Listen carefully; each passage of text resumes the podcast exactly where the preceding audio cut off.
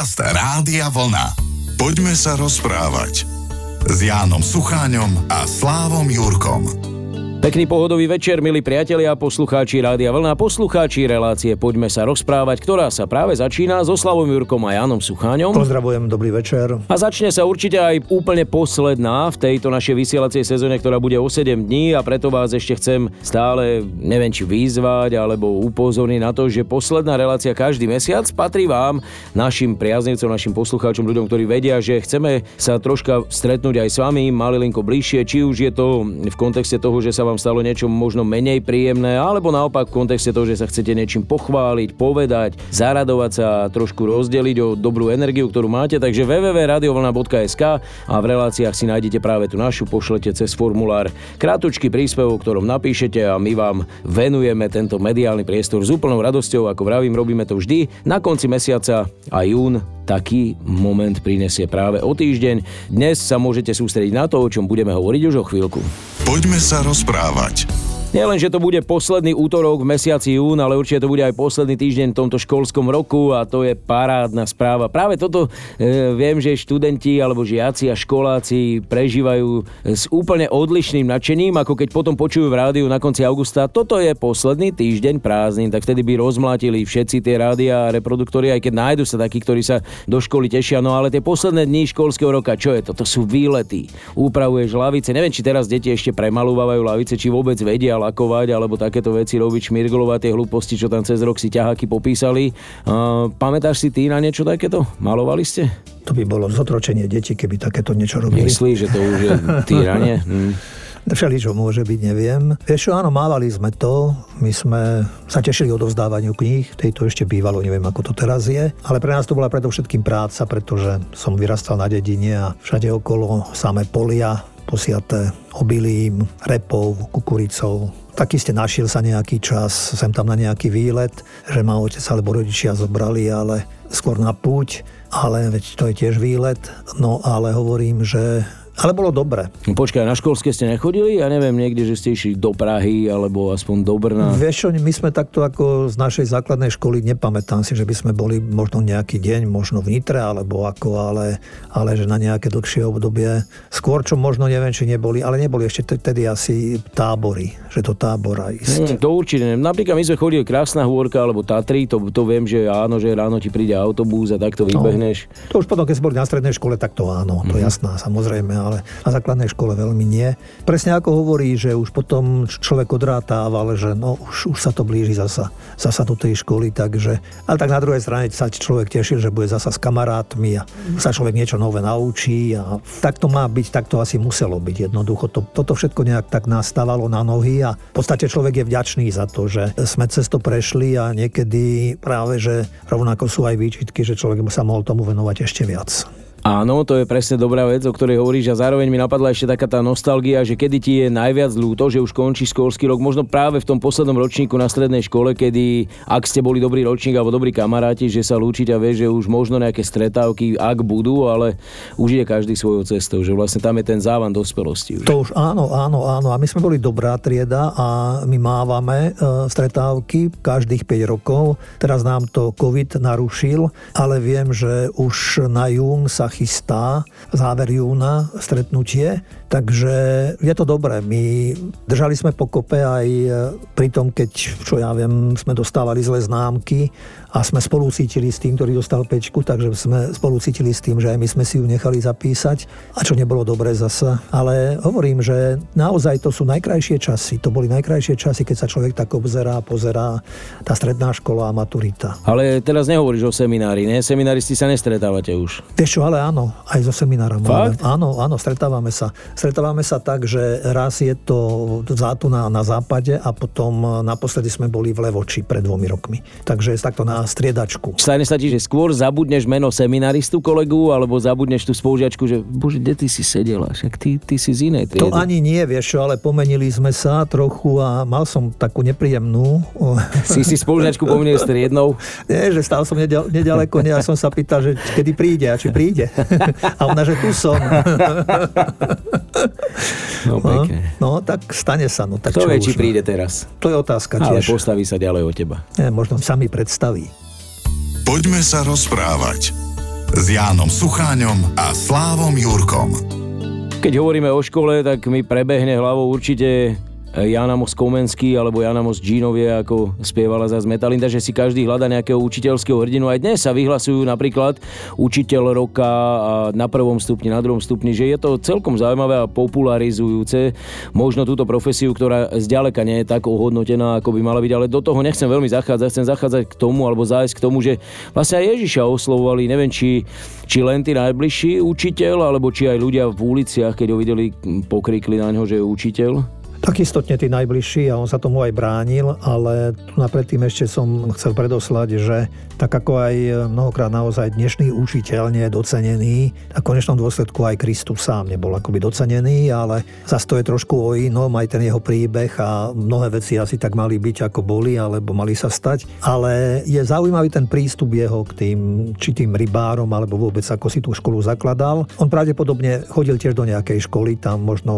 možno aj k Jánovi Krstiteľ Krstiteľovi. Nie je vylúčené, že by nebol súčasníkom a žiakom Jana Krstiteľa, lebo spolu nejak tak vlastne aj sa stretali a aj nadvezovali na seba. A ten rozdiel bol práve v tom, že, že Ján krstil vodou svojich žiakov a Ježiš hovorí, že on prichádza krstiť duchom, čo spájal s tým, že treba sa vám znovu narodiť z ducha narodiť, že nestačilo len sa narodiť z krvi a tela, ale že predovšetkým tu ide ešte teda o ten vnútorný zápas v človeku. A to sa dostávame už k duchu zasa, k duchovným hodnotám. A práve nedá nedávno sme mali Sviatky ducha, ale ono to pokračuje vlastne od Veľkej noci, kedy Ježiš ako ich učiteľ vlastne skončil tak, ako skončil a sa rozutekali, ale keď spolu večerali, tak ich práve nazýval priateľmi, im odovzdával práve tú duchovnú hodnotu, tú hodnotu lásky, toho ničím nepodmieneného vzťahu. On keď sa s nimi lúčil, on veľa obrazov použil práve preto, aby dosiahol tú hĺbku toho ducha duchovného tie obrazy preto aj rozprával, že sa nechcel hneď akoby identifikovať s tým, čo malo všetko prísť. On potreboval prejsť svojou krajinou a mať ďalších žiakov, aby to, čo mu jemu bolo sveté, aby, aby to priniesol, aby o tom učil, aby o tom rozprával, aby to zaznelo jednoducho celou krajinou a preto aj im zakazoval mnohokrát rozprávať, že alebo aj tých, ktorých uzdravil, vyliečil, ktorým, ja neviem, priniesol chlieb, to, čo chýbalo, mali, že aby o tom nerozprávali, aj keď pred to bolo bolo niečo úžasné, zázrak, hovoríme, hej.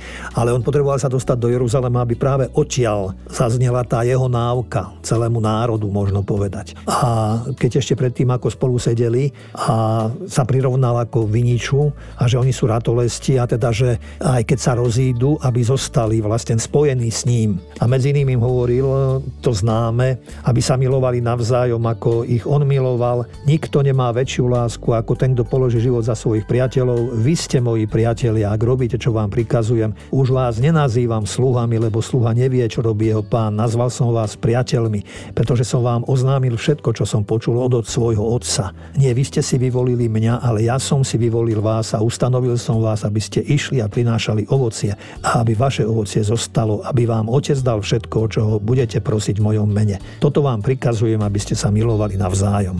To je vlastne ten jeho testament a ten odkaz ako učiteľa, ako brata, priateľa priateľa aj pre dnešnú dobu, aj všetkých tých, ktorí sa Kristus možno stal riešením ich života. Poďme sa rozprávať.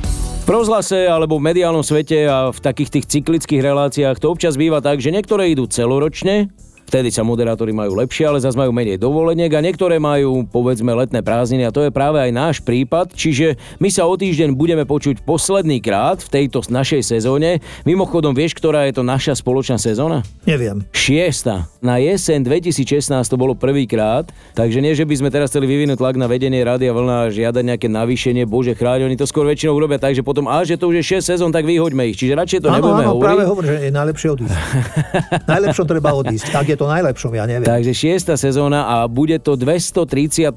časť, ktorou vlastne sa rozlúčime s našimi poslucháčmi a pôjdeme my na letné prázdniny. Zaokrúhlime na 240. Aha, tak to ťa musím sklamať, ale lebo ja by som v tom čase naozaj mal rád dovolenku a už by som sa nerád hádal s deťmi. Takže pokojne to necháme na tomto škaredom čísle 238. Dôležité je, že je to ale v globále presne ako si teraz odfúkol, že cez 200 všetko už je fajn.